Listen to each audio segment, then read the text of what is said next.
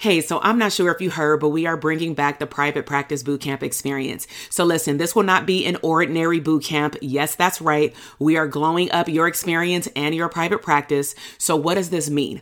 Are you truly ready to glow up your private practice and your life? So I'm talking about crafting a big vision. Stop playing small. Who does that? Okay. We are dreaming big beyond just clarifying your niche. We are actually going to build up your confidence in your business as an abundant C E O. Now, listen, I've had the opportunity to host over twenty-five bootcamps in the last five to six years. And I know that I am really good at teaching and delivering that information. But one thing that I have noticed that is missing with therapists right now is that they need a hype woman. They need someone to encourage them to show up and to glow up boldly and unapologetically. So here are the details. We start on May twentieth. We are going strong for four days with also a bonus money session. We also have added our Facebook group with challenges and activities. Listen, y'all, we working. So in order to sign up to participate in all pieces, I want you to head down to the show notes and get on the bootcamp experience list so that you can get started with us. Now, also, our private practice signature program, D T A, will also be opening soon. So make sure that you check the show notes and get on that notification list as well so that you can be the first to know about all the juicy bonuses that we have coming down the pipeline. It is glow up season. I will see you in the bootcamp. Hey, welcome back to the Therapists Deserve Abundance podcast show. In today's episode, we will be talking about solo versus group practice for therapists and what you need to know. Let's go ahead and dive in. Hey, my name is Doctor T K, and on this podcast show, we will uncover abundant mental health business tools to help you become the person you were meant to be. I am a mom and wife who took the knowledge as a clinical psychologist, working for a government agency, and being a professor for over eighteen plus years into building a multi-six-figure mental health business. My goal is to remove the employee mindset and replace it with an abundant C E O mindset. We will uncover the good, the bad, and the ugly of business ownership. I believe that you can make a wildly abundant living and become unapologetic while also dreaming big, enjoying life, and making a huge impact in your community. This is the Therapists Deserve Abundance podcast. Hey everyone, welcome back to the Therapists Deserve Abundance podcast show. I am your host, Doctor T K, licensed clinical psychologist, abundant psychologist, and therapist business coach. So in today's episode, I will be comparing solo versus group practice for therapists with things that you want to consider, such as entity structure, payroll, responsibility, and so many more areas. So number one is expenses. And so by far, that was one of the biggest areas of being a previous group practice owner and also still continuing at the ten year mark this year of twenty twenty-two of being a solo private practice owner. I have learned so much about responsibility. So when I say responsibility, what we're looking at in a solo practice is that you're really responsible just for yourself. You're not responsible for anyone else. You may work with a team such as a C P A, tax professional, maybe even a bookkeeper, maybe even some type of lawyer if we're looking at paperwork, of course your malpractice. But outside of that, you're responsible for your own license. You're responsible for getting those continuing educational credits. And in terms of payroll, paying yourself, expenses, you're responsible for all of it. Okay. Now, on the flip side, if you have a group practice, you are actually responsible for more people. You're responsible for the systems that help those individuals help you run the practice. So, for example, in a group practice, some of the responsibilities can differ if you have interns or associates versus licensed therapists. So, for associates or interns, because the title does differ from state to state. Associates are known, of course, as individuals who are not licensed yet. And then we have multiple levels within the pre-license arena, such as are they still in school, which means that you have a contract with their school to help them get clinical hours, or are they postgraduate and they're just working on their hours to get licensed from the board, the state. So with interns and associates, the responsibility is really about supervision, making sure that they have adequate training, because if you go back to your graduate days, they teach you the basic fundamentals of being a therapist, being a social worker, but they may not show you how to actually do the in live, in person clinical work that they're expecting that we teach the clinicians when they come out of school. And if we can just be fully transparent, majority of our expertise and experience was built from outside of the classroom. So if you choose to hire associates, you have to understand that part of your time, your hours that are allocated in your business will need to be dedicated to supervision and training. And the reason why I'm emphasizing training is that a while ago, I did a podcast episode on what's up with the bare minimum of supervision, and I'll make sure to link that podcast episode below. However, what I was highlighting in that episode was that as a clinical supervisor myself, I realized that after working in different agencies as a contractor, some places were not equipped to even have a mental health program, which means that the person who was over the site was not a mental health provider, and they don't have to be, but they also were not interested in the well-being and training aspect of the interns because they wanted myself to do the bare minimum for supervision, such as two hours of group supervision. They did not want to allocate hours and payments for me to review documentation, paperwork, train the interns on diagnostic, you know, tools. They really wanted it to be an all-inclusive, you can do all of this in the two-hour group supervision timeframe. And as a licensed clinical psychologist and supervisor, you and I know that that's not possible, especially with supervising six to eight interns and associates at a time. So make sure that you don't undershoot how many hours is required for you to dedicate time to individuals who are not licensed yet. Now, of course, if they are licensed, you still want to carve out time in a group practice for maybe consultation, right? Maybe you want to carve out time just to get to know one another. In the beginning phases of group practice, maybe you want to pay attention to what they do and don't know because they were trained to maybe do therapy services clearly before they got to your practice, but they were trained by someone else's methodology or the way that they do an intake. But you have your own steps of how you want those therapists to show up in your group practice. So again, try not to undershoot the amount of hours that it is required for you to dedicate to your staff so that they can show up as their best self because they're a reflection of your business. So with responsibility, remember we got two sets, intern and associate, pre-graduate and postgraduate, or licensed professionals. Okay. So the second area that we want to talk about is entity structure. So as a solo private practice, again, you're only responsible for yourself. So you can choose, of course, with consultation with a tax professional and or a C P A and looking at your board requirements, you may choose to initially do just straight up sole proprietorship W nine, which may be okay. And I say may because disclaimer, I am not a financial fiduciary. I'm not a C P A. I'm not an attorney. I'm not a tax professional. Everything that I share on this channel is coming from my business and clinical and personal experience. Okay. So when we think about entity structure, I'll use myself for example. I started off as a W nine, me being in charge of my pay. I would write myself a check and, you know, deposit that into my personal checking. I would track how much money I am paying myself from the business. I don't just Zelle myself and forget about it because you have to report that income at the end of the year to your tax person or your C P A. Nevertheless, what me and the C P A would do is pay attention to the fluctuation of my income. And when I reached a certain bar in terms of annual income or monthly revenue in my business, that's when my C P A would sit me down and say, hey, I think it's time for you to incorporate, or better yet, let's cross over to the group practice.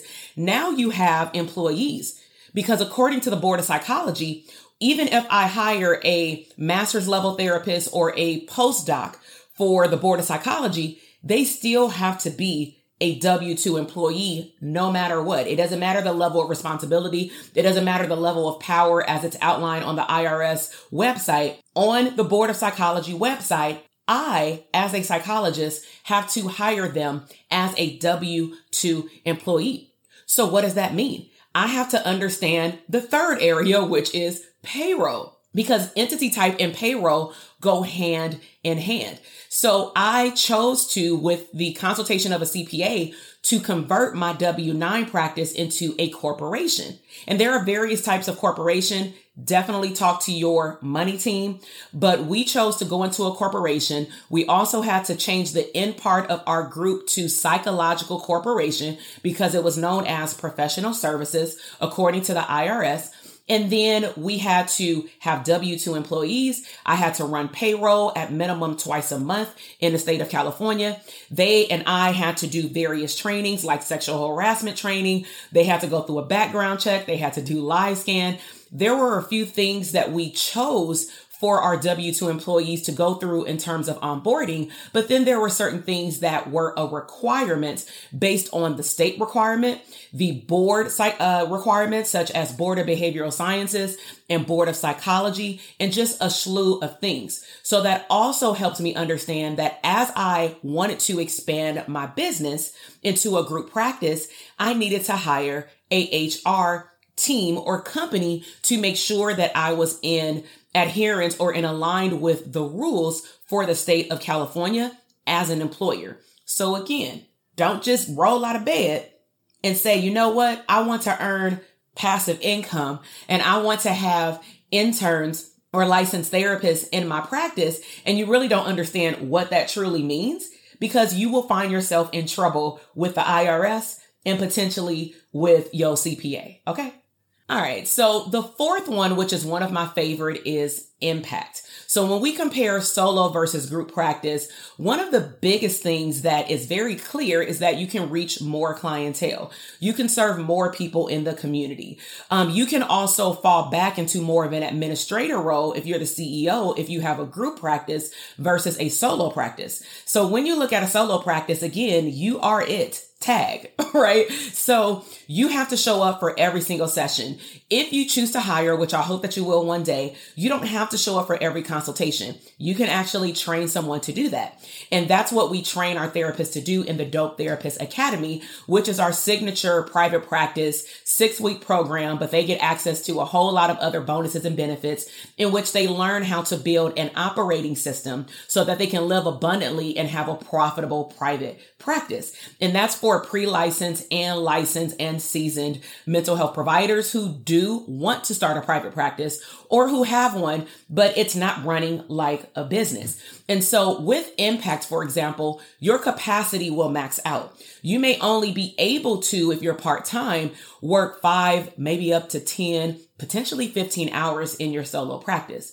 And that may also depend on the type of clients that you choose to see. So for example, when I was seeing teenagers, I can see like five teenagers in a day rolling at a time with a small break in between. But when I look at their family context and who's going to be showing up to drop them off for session, who's going to be available maybe for a conjoint session at the very end, it may be a lot of chaos, a lot of dysfunction, which is depleting as a mental health provider. So I have to be very strategic when I'm scheduling my clients, not to schedule too many of those that are going to be more emotionally draining back to back. I may only be able to do two of those. And then the other three of the day, they probably are not my clients who are diagnosed with depression. Those may be clients who are dealing with life transition, going to college, independent living skills, some, you know, generalized anxiety disorder. But nevertheless, they just show up different. So you have to pay attention to your caseload because you're the one that's showing up. On the flip side, as a group practice, you don't have to see all of those clients. You may also choose to say, you know what? I only want to see adults with this particular diagnosis, and I'm going to hire licensed or unlicensed, pre-licensed therapists to see these other groups of people because I want a one-stop shop. This is what I did. I wanted a one-stop shop for families. And so I've always seen multiple groups of people, such as children, adolescents, couples, families, conjoint therapy. And what I realized over time is that when I had only my solo private practice before the group, I really, really enjoyed seeing teenagers, but part of the work was with their caregivers and their parents. So over time, I recognized that a lot of the parents needed to be seen. So what I chose to do is with the therapists who I had hired, I started to train them to work with the parental unit, or couples that came in because I was at my capacity at certain times, or what they want to do, the individual adult therapy with the parent. And then maybe we collectively come together once a month or every other month to do family treatment. So there's a lot of impact that can be made under the roof of your group practice if that's something that you choose. But one myth that I just want to kill right now is that a group practice is not passive income. And the reason why it's not passive income is because in the beginning phases, you will have to onboard team members. You will have to find an H R specialist. You will have to potentially do consultations while training those clinicians to do the consultations. It won't truly become passive until you get to the point where you have a full team that can run your consultations, that can actually train and or supervise the staff. And it doesn't mean that you can't do it, but true passive business owner activities, C E O activities would be you show up for the things that you love to do. So for example, in my group practice, it got to the point where even though I had postdocs and licensed therapists, one of those postdocs ended up getting licensed while they were in my practice. And I trained them on how to do pretty much everything in the back office. So when it was time for me to initially take off time, um, go on vacation, they were able to run my whole practice while I was gone. I tested it out a few times before I completely handed it over, but this particular clinician started supervising the interns. She had her supervision C Es, and she was able to take on a lot of the administrative responsibilities, which meant that she decreased her caseload because she had this other level of responsibility. But that gave me the ability to not have to do everything. And that's when I did start to see more passive income with working less while my business earned more.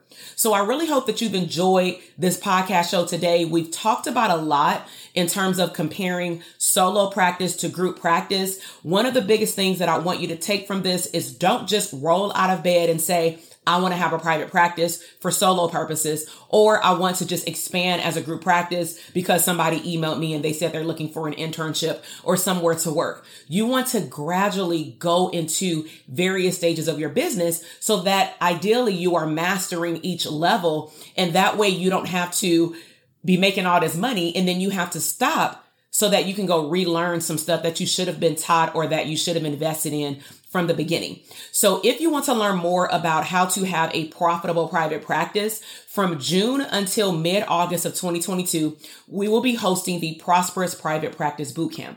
Um, we put the link in the show notes.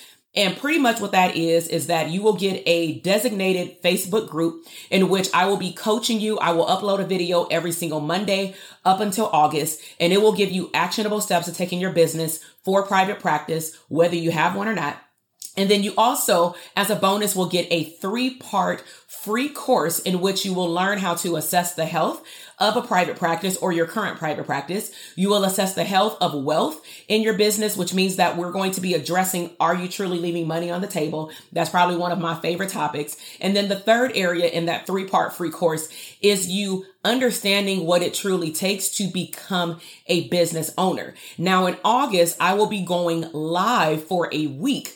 And you will be getting worksheets that go along with that live, but you will also get a actionable workbook that goes along with that three-part course. So you're getting a lot and a ton of value for free. Okay, let me say that again, for free. It already started. You can go in there and you can catch up, but definitely make sure that you join this bootcamp. It is the last bootcamp of the year. And I will also be talking about how you can enroll in the Dope Therapist Academy in the late summer, early fall, if you want to take your private practice to the next level. I will see you in the next episode. Make sure that you subscribe and leave a comment below about what was the thing that stood out the most about what we talked about today. All right, bye. Listen, I am over here dancing. You just finished another epic episode of the Therapists Deserve Abundance podcast. Now, I don't know about you, but that flew by way too fast. So if you want more, head over to D R T K dot com for additional abundant resources. And if you are looking for a tribe of abundant therapists like yourself to bounce around ideas and tap into another level of business growth abundance, be sure to join our Facebook community exclusively for therapists. The link is waiting for you at D R T K dot com.